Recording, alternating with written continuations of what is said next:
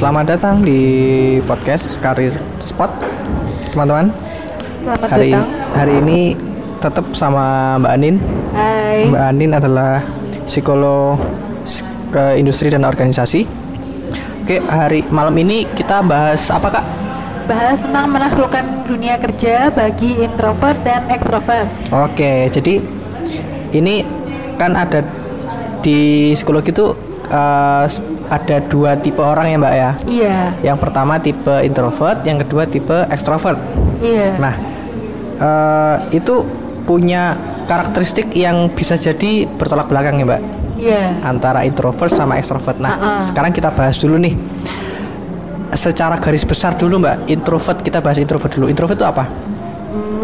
Yang kedua yang membedakan dua kepribadian itu adalah Ah. cara mereka mendapatkan energi. Oke. Orang introvert mendapatkan energi dengan menyendiri atau dari dalam dirinya sendiri, sedangkan Oke. orang ekstrovert mendapatkan energi dari luar dirinya sendiri. Oke, itu. jadi kalau orang introvert kalau lagi ngecharge lah ya. Iya. Jadi kalau ka- kalau udah capek ngecharge-nya itu dengan kalau orang introvert gitu istilahnya. Ah, itu sendirian. Jadi kayak menikmati waktu sendiri gitu Mbak Iya, ya. me time me lah, time. Oke. Nah, kalau Silakan. orang extrovert itu justru bersosialisasi, hangout sama teman-temannya, ah, sama Oh, keluarganya. Kalau Seperti orang itu. extrovert ngecharge-nya ka- kalau orang extrovert kalau capek terus sendirian malah malah bosen kali Mbak ya. Iya, bosan. Oke, itu yang menjadi apa namanya? Kayak basicnya lah ya, perbedaan dasarnya seperti itu. Iya. Oke, selain itu, Selain itu eh, orang introvert dilihat dari cara kemampuannya untuk bermultitasking. Hmm. Orang introvert kurang suka multitasking, Oh, yaitu gitu. mereka lebih menyukai situasi kerja yang tenang oke, dibandingkan oke. orang ekstrovert yang lebih menyukai situasi kerja yang dituntut serba cepat dan menantang. Oke, justru Untuk kalau mengerjakan beberapa tugas sekaligus. Oh, oke. It- itu kalau orang extrovert lebih suka seperti itu ya. Iya. Hmm, oke oke. Nah, kalau introvert nih, introvert ada jenis-jenisnya nggak, Mbak? Introvert, extrovert itu ada jenis-jenisnya nggak? Ada. Nah, jenis-jenisnya apa, pertama Mbak? kalau jenis-jenis introvert dulu ya. Iya. Pertama adalah social introvert.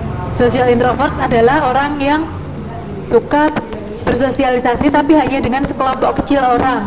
Sekelompok dua, kecil teman-temannya Iya. atau oke.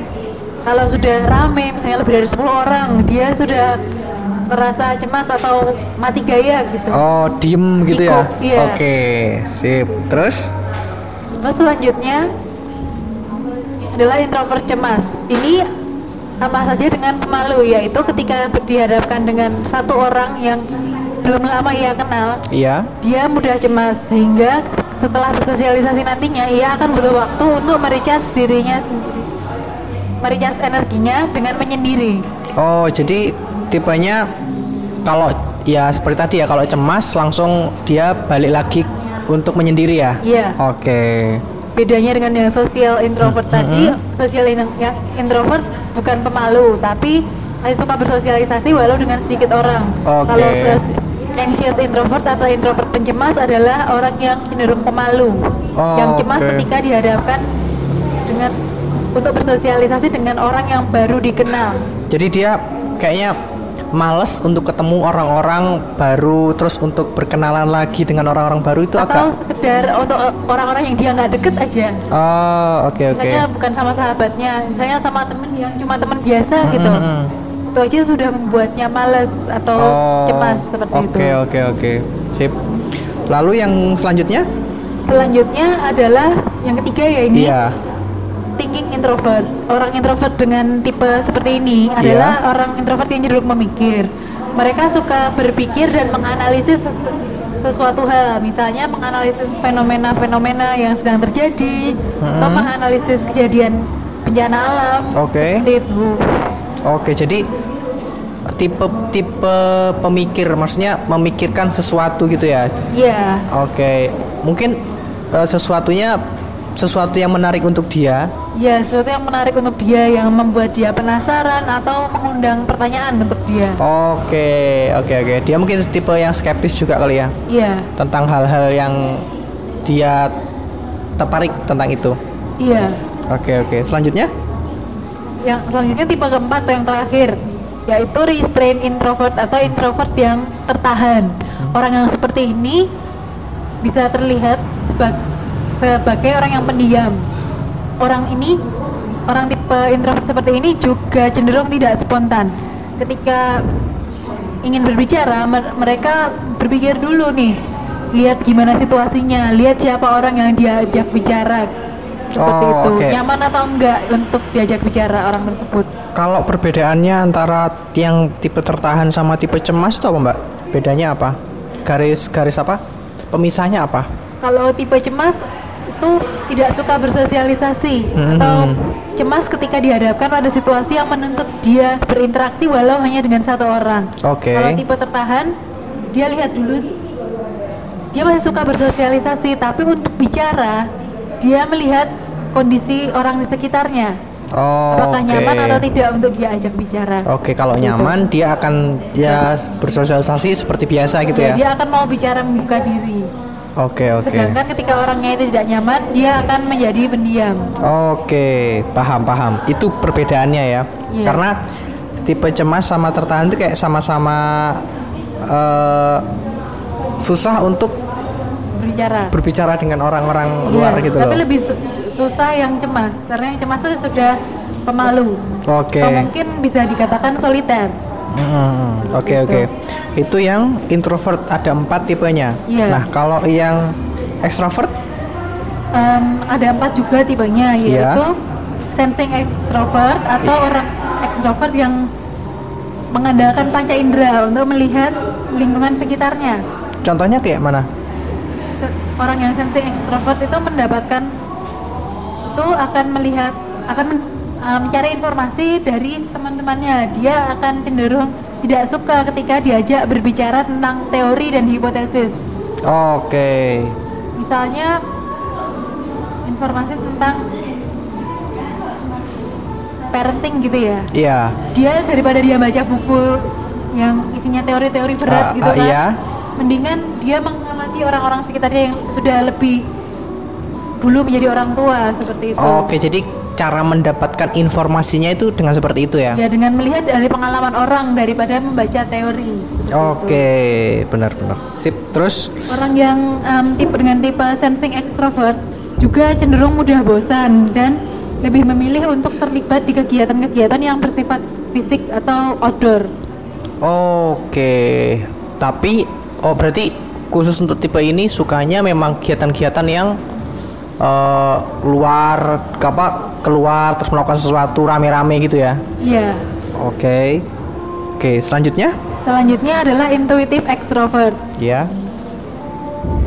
orang dengan yang memiliki tipe kepribadian intuitif ekstrovert biasanya mereka tidak se ekstrovert atau serame orang yang dengan sensing ekstrovert mereka cenderung suka berpikir dulu tentang banyak hal dan ketika berdiskusi atau berkumpul dengan banyak orang Iya. mereka senang untuk berargumen dan membicarakan topik-topik yang berbobot Oh. Oke. Ber- topik-topik yang em, kontennya berat gitu Oh gitu ya? Iya. Justru kan tentang teori juga mereka tertarik beda Oh. em, berlawanan dengan yang sebelumnya yang sensing extrovert karena kan selama ini kayak orang-orang eh, introvert itu lebih cender- cenderung dikenal dengan kayak pemikir gitu loh, pemikir Iya. pe- kayak yang yang pemikir dalam gitu loh. Heeh. Nah, justru kalau ini kalau ekstrovert yang intuitif juga memiliki hal yang mirip-mirip ya. Iya. Jadi dia juga suka tentang hal-hal yang pembahasannya serius kali ya. ya bahasannya serius tapi kalau orang introvert itu hanya dengan sedikit orang Mm-mm. atau mungkin dipikir sendiri Iya. orang ekstrovert ketika mendapatkan inspirasi dari gagasan-gagasan yang serius yang Iya. menarik gitu mereka share ke banyak orang seperti Oh, itu bedanya itu ya. iya bedanya seperti itu Oke, oke, oke. Terus lanjut. Selanjutnya yang tipe ketiga adalah filler ek- filler extrovert. Nah, Itu? Extrovert dengan tipe perasa seperti ini adalah orang yang suka bersosialisasi sehingga orang-orang dengan tipe ini senang mencari link atau kenalan baru dengan banyak orang supaya nantinya bisa mendapatkan koneksi seperti itu. Oke, jadi sukanya Membangun koneksi. ngumpul-ngumpul Iya, keliling gitu ya. Meskipun dengan orang yang tidak dikenal Oh. dia suka saja kumpul siapa tahu dengan orang yang tadinya tidak dikenal itu bisa dapat koneksi gitu Ah, iya iya iya. Sip sip sip. Terus? orang ekstrovert yang tipe perasa ini juga cenderung sungkan ketika uh, berharu diharuskan untuk mengambil keputusan yang menyangkut orang lain Hmm. dan menghindari segala macam bentuk konflik. Oke, contohnya? Contohnya, misalnya ketika ada anggota kelompok, misalnya dia sebagai koordinator kelompok di Iya. suatu organisasi gitu, Iya. terus ada anggota yang datang terlambat, Iya. terlambatnya hampir satu jam. Iya. Dia tanya dulu kenapa terlambat satu jam, Ah. misalnya alasannya karena bannya ban motornya kempes, Iya. ya pasti dia akan memaklumi dan tidak mungkin marah seperti Ah, itu, iya, walaupun iya. terlambatnya satu jam. Ah, ah, ah. Seperti itu. Oke, karena dia tipe perasa ya. Iya. Jadi dia mengutamakan eh, apa Hubungan namanya? interpersonal. Ah, ah, bener, Iya. bener, bener, bener. Dan empati juga. Iya, sip, sip. Terus? Terus orang seperti ini, ekstrovert yang perasa ini cenderung mudah diandalkan dalam berbagai macam situasi obrolan. Baik itu obrolan yang berat maupun obrolan ringan sekalipun. Oh, jadi di- dia fleksibel ya Ya, tipenya. fleksibel. Yang ob- obrolan berat dia ny- juga bisa nyambung. Hmm. Yang obrolan ringan apalagi gitu ya. Iya. Oke. Selanjutnya? Selanjutnya yang terakhir adalah tipe thinker extrovert atau extrovert pemikir. Iya. Orang dengan tipe extrovert pemikir adalah or- orang yang mampu memutuskan sesuatu dan biasanya orang-orang seperti ini yang ditunjuk sebagai pemimpin dalam kelompoknya. Oh, oke oke. Jadi Dalam dia udah ekstrovert, Iya. dia bisa bersosialisasi dengan banyak orang, Ya. terus dia pemikir juga. Iya, Kalau dia bisa ya. memutuskan sesuatu. Ketika Oh. diharuskan memutuskan memutuskan sesuatu dengan cepat, dia tidak mudah merasa kiku atau kebingungan gitu. Iya. Oke oke oke. Dan Terus? memutuskan orang dengan thinking extrovert atau thinker extrovert akan mengandalkan pemikiran logisnya atau logika-logika yang sesuai dengan aturan. Oh, oke oke oke. Jadi eh, kebalikannya dari perasa itu ya? Iya. Hmm, oke oke. Yang Kalau mana dia melihat orangnya, yang ini dia melihat aturannya. lebih objektif gitu ya? Iya, lebih objektif. Oleh karena itu orang-orang dengan tipe extrovert thinker ini biasanya sering ditunjuk sebagai pemimpin. Oh, Baik di oke. organisasi, mungkin pemimpin perusahaan juga. Iya iya iya. Tuh. Sip sip sip. Karena orang dengan tipe extrovert pemikir ini juga punya tujuan yang jelas. Oh, jadi dia punya dia goalnya apa gitu ya? Iya. Punya tujuannya apa? Hmm. Jadi si bawahannya itu juga ngikutinnya jelas enak Iya. gitu ya? Oke oke. Terus, tapi kelemahannya dia terkesan agresif dan sombong untuk mencapai keinginannya tersebut. Orang sekilas orang menangkapnya seperti itu. Oh mungkin karena keinginannya terlalu kuat atau Iya, gitu ya? Terlalu kuat. Jadi orang mengiranya agresif dan sombong. Hmm, sebenarnya itu semata-mata untuk untuk wibawanya dia. Ah, ah, oke oke. Paham paham. Itu tipe-tipenya ya. Iya. Tipe-tipe lanjut dulu. Terus Terus em, kembali lagi nih ke ciri-ciri introvert sama extrovert. ya. Kita lihat dari jumlahnya orang yang bersosialisasinya. Kalau orang introvert bukan nggak mesti selalu pemalu ya. Ya. Dia mungkin suka bersosialisasi tapi hanya dengan sedikit orang. Oke, mungkin selain itu dia ini beda ya antara bersosialisasi dengan dia seperti kayak presentasi. Kan Iya. bisa jadi orang walaupun dia agak susah bersosialisasi, bersosialisasi tapi dia untuk apa kayak di tempat umum atau mungkin dia apa sos apa eh, presentasi di depan kelas tuh dia Iya. baik-baik saja gitu loh. Iya. Karena kayak satu arah gitu loh. Dia cuma Iya. ngomong terus orang lain dengerin Iya, begitu. kayak aku denger ada kayak Raditya Dika itu katanya Iya. dia kan dia merasa in- introvert tapi dia untuk ngomong di depan itu baik-baik saja karena dia ngerasa dia yang kontrol gitu loh Iya. jadi satu arah bentuknya Iya, betul sekali. oke terus Itu em, terus kebalikannya kadang orang yang ekstrovert justru demam panggung gitu. nah ada juga kadang ya Iya. itu karena apa ya kak Itu mungkin karena dia dia sendiri yang mudah gugup seperti itu, atau mungkin kurang terbiasa kurang juga terbiasa bisa jadi juga. Ya, karena kalau kayak ngomong di depan tuh lebih ke apa kemampuan yang bisa diasah. ya deh. kemampuan yang bisa diasah mungkin Iya. kurang mengasah kemampuannya benar-benar. atau mungkin tidak bisa men- menyampaikan apa yang ia ingin bicarakan dengan sistematis seperti itu Ah, iya, itu kan sesuatu yang sebenarnya tetap bisa dilatih kan? Iya. Kalau dia mencoba berulang kali, ya terus eh, ya itu sering-sering maju, sering prestasi, otomatis bisa dong. mungkin juga orang ekstrovert cenderung demam panggung karena gini ketika sehari-hari dia terbiasa komunikasinya dua arah langsung timbal Oke, balik gitu iya, iya. sedangkan ketika public speaking satu arah saja Iya. seperti itu Itu situasi yang benar-benar ber- berbeda gitu ya. iya Oke. Selanjutnya selanjutnya tadi sampai ciri. di ciri orang Iya. introvert dan extrovert. Kalau orang introvert suka bersosialisasi dengan sedikit atau beberapa orang saja, Iya. orang maaf orang introvert ya tadi. Iya. Kalau orang extrovert suka bersosialisasi dengan banyak orang. Dan Banyak kalau orang. eh, hanya de- hanya satu dua atau beberapa orang saja terkesan monoton seperti itu. Oh dia mah nggak suka apa ya kurang suka kalau hanya berteman dengan orang-orang itu aja. Iya. Maunya banyak orang rame-rame iya. gitu ya. Oke Tapi oke. sebaliknya orang introvert walaupun temannya hanya sedikit, pertemanannya awet. Oh iya karena dia lingkaran pertemanannya sedikit Iya. kecil gitu ya. Ha-ha. Tapi deket banget. Iya. Oke. Kalau orang ekstrovert mungkin lingkaran pertemanannya lebih banyak, Hmm. tapi bisa jadi dekat, bisa jadi itu hanya sebatas teman biasa sehingga Iya. tidak terlalu dekat. Iya, itu. iya, oke, Walaupun oke. jumlahnya banyak, Iya. tapi hubungan antara teman-temannya itu tidak mendalam, semendalam orang Introvert. introvert. Oke. Iya. Paham paham. paham. Terus? Terus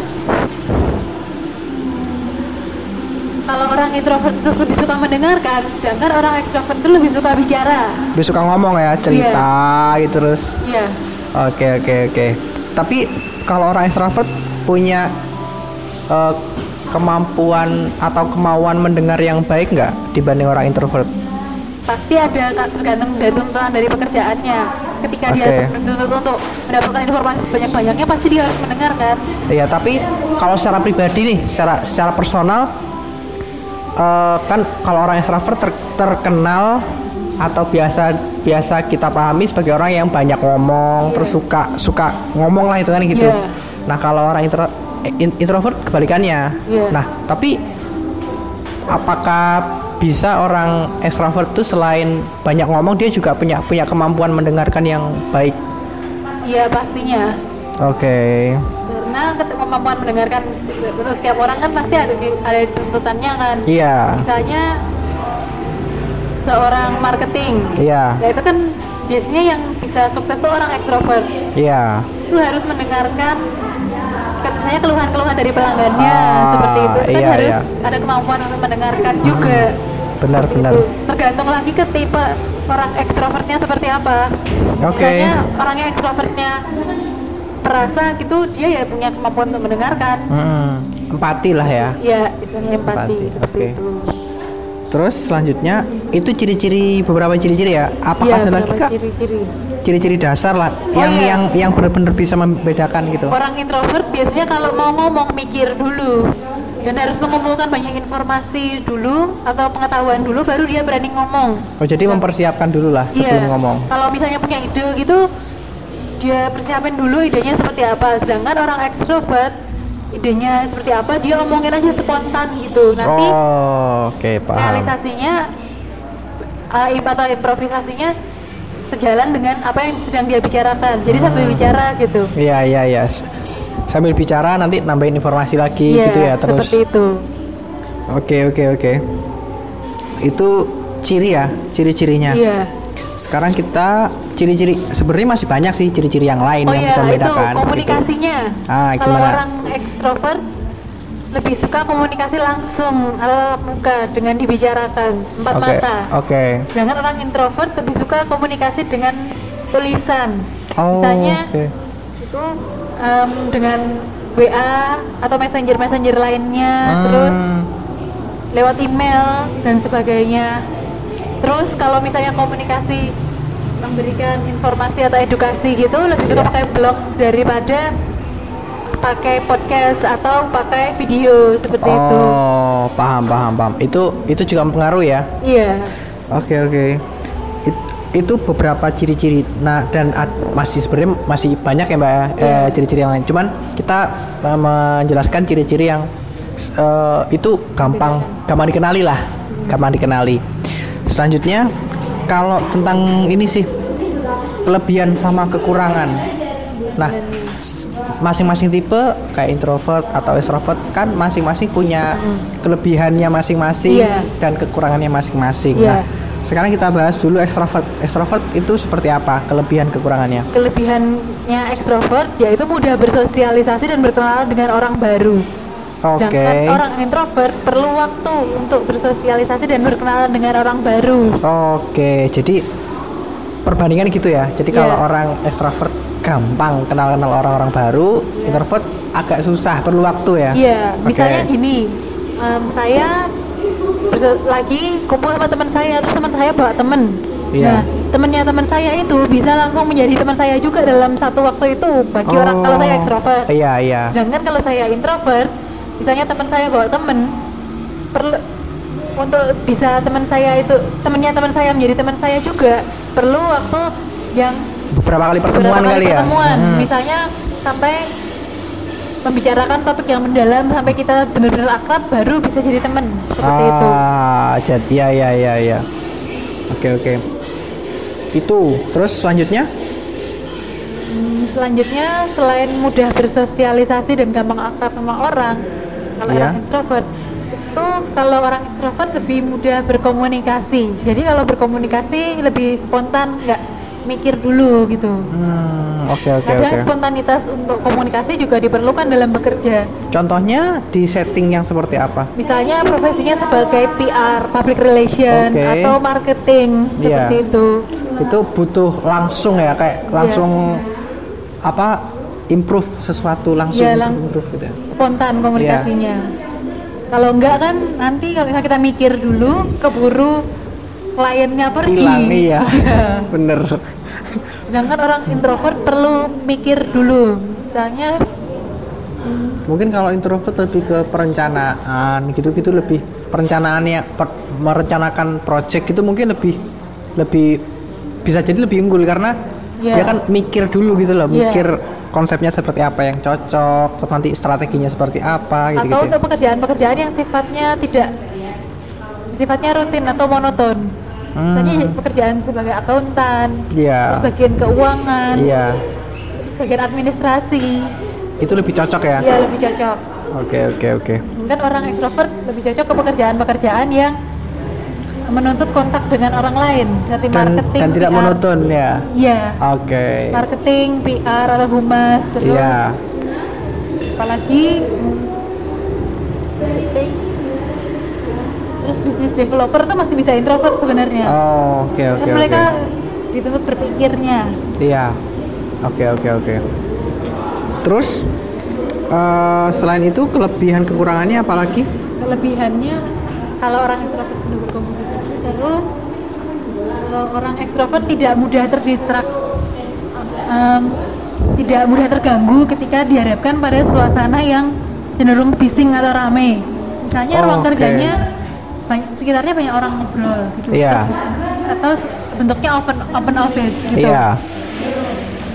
Orang ekstrovert meskipun mudah terdistraksi tapi dia tetap merasa nyaman dengan situasi seperti itu dan mudah beradaptasi. Sebaliknya orang introvert akan mudah terdistraksi ketika atau merasa terganggu ketika berhadapan dengan Oke, Itu. dengan dengan situasi Situasi itu orang-orang intro eh, orang-orang introvert susah konsentrasi mungkin Iya, ya untuk konsentrasi. untuk pekerjaannya. ya Oke oke. yang Ada tidak lagi? suka dengan situasi yang seperti itu. Oke, jadi, jadi, lebih suka em, ruangan yang tertutup. nyaman, tenang gitu Iya. ya.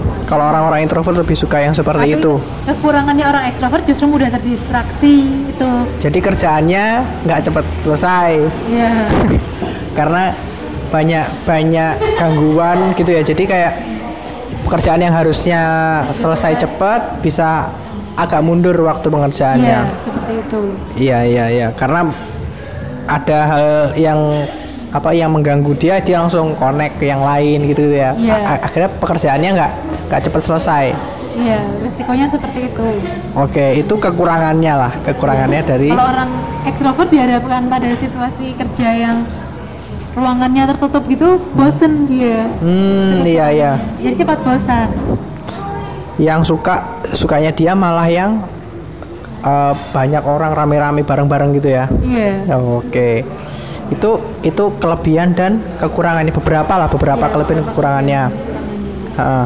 Eh, kalau ad- kan itu kayak contohnya nih ada orang-orang extrovert yang dia kalau dia memang sukanya situasi yang rame Heeh. tapi dia juga mudah terganggu maksudnya kalau ada sesuatu yang menarik di luar pekerjaan yang sedang dia lakukan sekarang dia kayak mudah terganggu gitu loh mudah terdistraksi Iya. yang yang lain nah Iya. itu cara mengatasinya gimana kira-kira kak Ya, ketika ada distraksi gitu bisa pasang headset gitu atau membuat perencanaan target-target waktu penyelesaian pekerjaan gitu. Oke, benar-benar. Jadi dengan begitu dia tahu ya fokusnya Iya, ke mana, ke mana. terus Iya. pekerjaan ini harus selesai kapan, Iya. contohnya gitu ya. Mm. Tapi yang pasti kalau misalnya ada lingkungan yang cenderung rame dan kantornya terbuka, Iya. berisik seperti itu, itu jangan disalahgunakan dalam artian digunakan untuk menjadi mudah terdistraksi, tapi justru digunakan itu untuk sosialisasi supaya mudah untuk bertanya ketika ada kesulitan dalam pekerjaannya atau untuk berkoordinasi dengan divisi lain misalnya.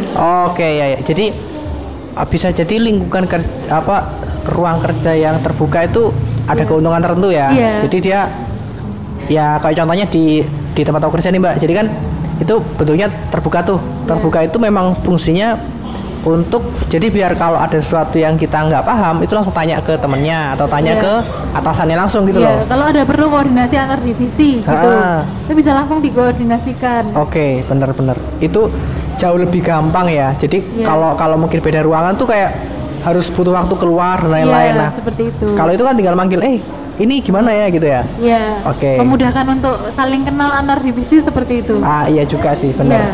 Sama sama kan biasanya eh, kalau apa ke ruangan yang enggak kalau kalau kalau ruangan tertutup dan tempat duduknya mungkin agak jauh-jauhan terus ada kubik-kubiknya gitu agak susah kayaknya ya kenal-kenal. Iya. Tapi kalau langsung ngumpul salah jadi satu itu eh sosialisasi itu lebih cepat terjalin. Iya.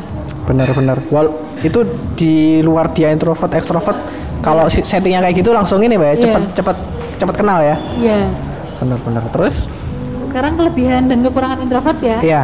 Kebalikannya nih, kalau orang introvert itu uh, kurang sulit bersosialisasi kekurangannya dan perlu waktu untuk bersosialisasi atau berkomunikasi jadi harus mikir dulu. Iya. Orang introvert adalah orang yang tidak mudah bosan. Oke, jadi dia suka rutinitas dong. Iya, suka rutinitas dan mungkin lebih teliti karena um, tidak mudah terdistraksi seperti itu. Oke, bener. Jadi dia dia pekerjaan-pekerjaan yang rutin ya. Jadi Iya. tapi kalau pekerjaan-pekerjaan yang rutin bisa jadi dia agak nggak suka sama perubahan dong. Jadi kayak misalkan nih pekerjaannya tiap hari misalkan ngitung duit lah misalkan Iya, ya. iya. Tiap hari ngitung duit metodenya seperti itu terus kalau suatu saat ada instruksi dari atas untuk mengubah cara ngitungnya bisa jadi dia kurang suka dong. Belum tentu sih. Oh, belum tentu Mungkin ya. dia tidak sukanya ketika pekerjaannya Selalu duit berubah gitu ya? Dan harus bersosialisasi dengan banyak orang. Oke, selama nggak terlalu banyak interaksi sama orang lain, dia nyaman-nyaman aja ya. Iya, dia mesti nyaman-nyaman aja. Oke, sip-sip. Terus kelebihan Terus lainnya, kelebihannya pendengar yang baik. pendengar yang baik ya. Iya. Eh kebalikannya dari Iya, kebalikannya. Ah, ah. Dia lebih akan memilih diam dulu sebelum disuruh bicara. Oke. Dan mengumpulkan informasi sebanyak-banyaknya dulu, baru dia bicara. Oke, iya iya iya. Itu menunjukkan bahwa dia memang pendengar yang baik ya. Kebanyakan lah, kebanyakan Iya. pendengar yang baik untuk orang-orang introvert. Terus Terus selain itu orang introvert kelebihannya atau kekurangannya sekarang? kelebihannya dulu, eh, kelebihannya udah, Udah. udah, oke. sekarang Beberapa kelebihannya itu ya. Iya. Terus kekurangannya? kekurangannya ya komunikasinya agak sulit untuk komunikasi yang harus spontan dan persuasif. Contohnya Contohnya ketika diminta untuk menjadi marketing atau PR. susah ya. Iya.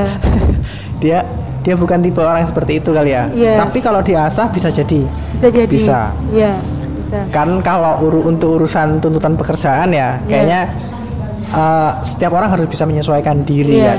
Benar. Oke oke. Terus selain itu kekurangannya apa?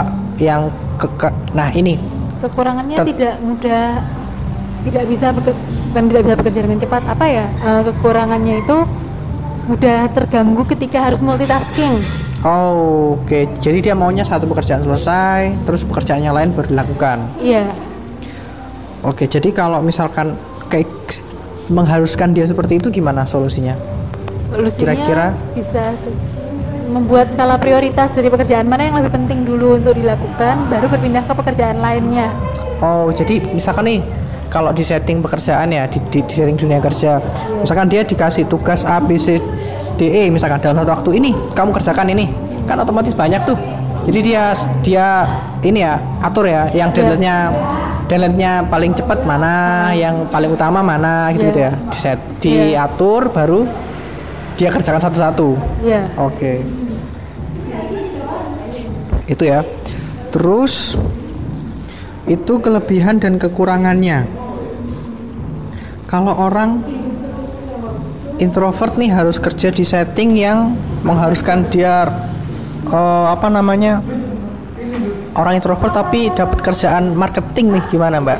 Kira-kira Ya, em, atau atau pekerjaan yang komunikasi. PR gitu-gitu loh yang yang harus dia yang mengharuskan dia untuk sosialisasi dengan banyak orang.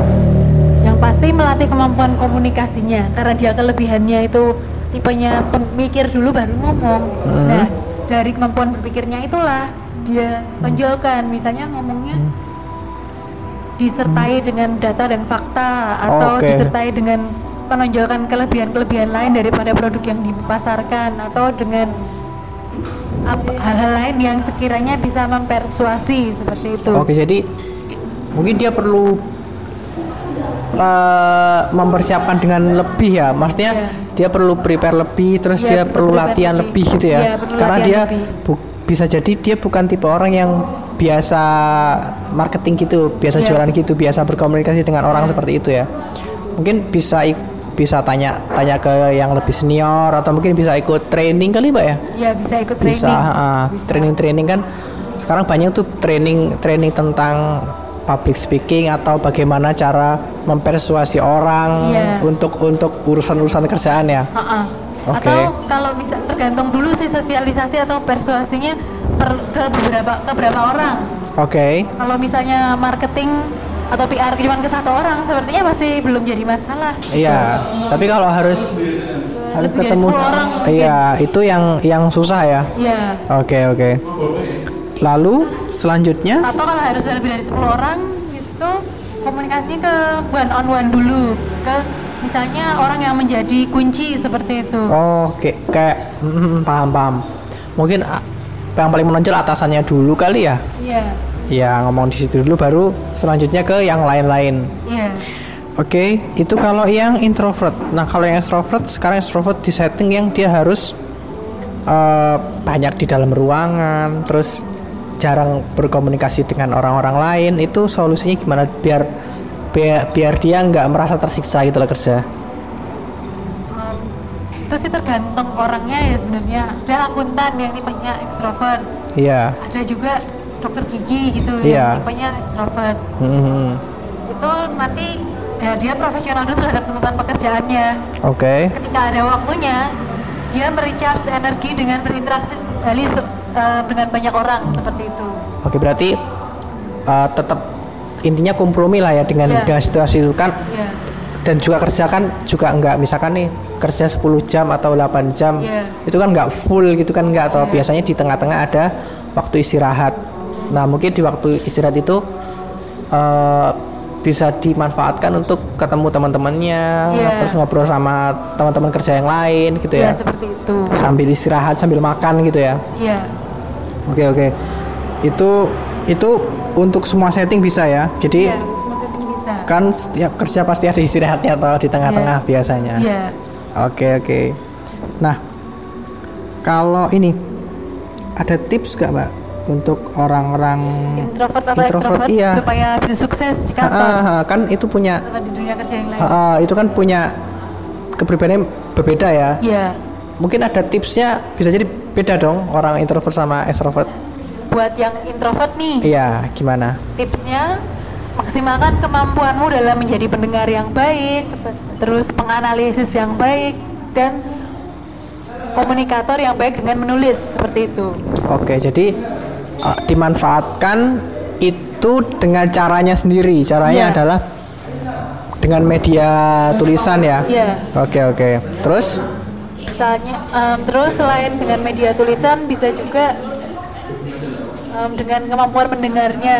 Oke. Misalnya nggak banyak ketika atasan atau curhat gitu ya? Ya curhat itu em, ya dengerin. ya? Ah, atau ketika Ah. teman-teman butuh curhat kita didengerin. Oke oke. terus ketika atasan atau divisi lain membutuhkan informasi yang banyak itu didengarkan sebaik-baiknya Oke, itu.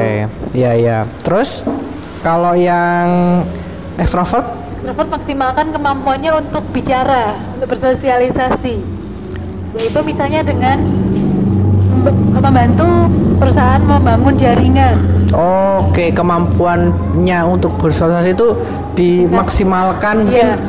Eh, dia bisa dengan kemampuannya itu bisa mendatangkan klien-klien baru, Iya. gitu ya. Terus menyelesaikan masalah dengan divisi-divisi yang lain, Iya. gitu-gitu ya. Oke. Menjadi mediator bagi divisi lain gitu. Ah, benar-benar itu ya itu eh, kemampuan yang kalau introvert kayaknya sebagian besar ya pendengar yang baik lah ya. Iya. Nah itu hanya perlu di hanya perlu di apa eh, gunakan untuk di setting pekerjaan dengan baik dimaksimalkan lah ya. Iya, Nah bisa kalau eh, kalau yang extrovert hanya tinggal bagaimana dia yang biasanya sosialisasi sama teman-temannya doang untuk seneng-seneng doang. Nah itu ditarik ke setting kerja jadi itu bisa dimaksimalkan untuk ya peningkatan karirnya lah. Iya, bisa juga misalnya untuk fun-fun aja deh. Ah. Bisa juga untuk mengakrabkan antar divisi seperti itu. Ah, iya ya.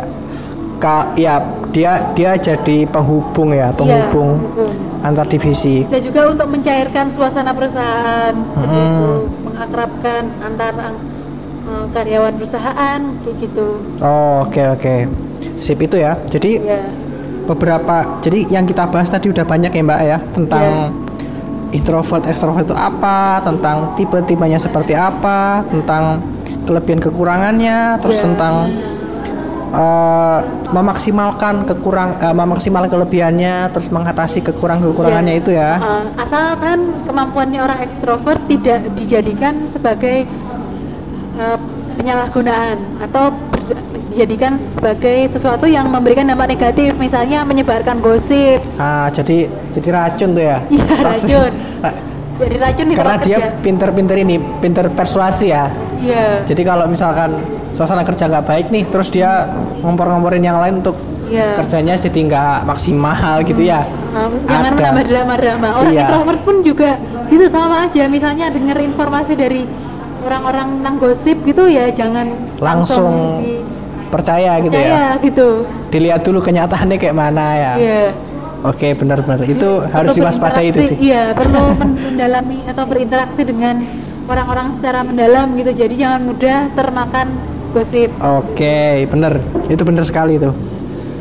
Terus udah eh, terus tips-tipsnya juga tadi udah dipaparkan oleh Kak Anin, oleh Mbak Anin ya. Oke. Ada tambahan lagi, Mbak? Hmm, Oh iya, selain introvert sama ekstrovert ada juga tipe ambivert ya, itu Oke. tengah-tengahnya. Oke. Kalau berdasarkan tes kepribadian MBTI, mungkin orang-orang ambivert ini persentasenya antara ekstrovert dan introvertnya 50-50 atau Oke. beda-beda tipis. Mungkin skalanya 5 5 sama 6 kali ya? 5 sama 6 bisa juga. Ya, maksudnya tengah-tengah gitu loh, nggak nggak nggak terlalu tinggi, nggak terlalu rendah juga gitu. Loh. Oke. Orang dengan tipe kepribadian seperti ini dalam bersosialisasi cenderung tergantung pada mood. Kadang dia senang bersosialisasi dengan orang lain, tapi setelah kelamaan bersosialisasi lama-lama dia juga lelah dan butuh waktu untuk menyendiri. Oke, ya ya. Mungkin di lain waktu bisa kita singgung ya tentang itu Iya. ya. Kita Iya. singgung lebih jauh ya. Iya. Karena di di di setting kali mungkin yang yang ambivert di lain waktu bisa disinggung juga tentang bagaimana si ambivert itu bersosialisasi dengan teman-temannya dan Iya. di setting dunia kerja. Iya, Oke. kadang ketika suasananya orang ambivert ini ketika Iya. suasananya tenang dia suka tapi kadang dia juga butuh keramaian supaya Oh. mengatasi kebosanannya Oke, oke. Gitu. Nanti itu bisa kita bahas di podcast selanjut selanjutnya kali Iya, kayak. siap. Oke. Se- eh, kira cukup kayak Iya, cukup. cukup. Sampai jumpa di podcast selanjutnya. Terima kasih ya, Kak. ya terima kasih kembali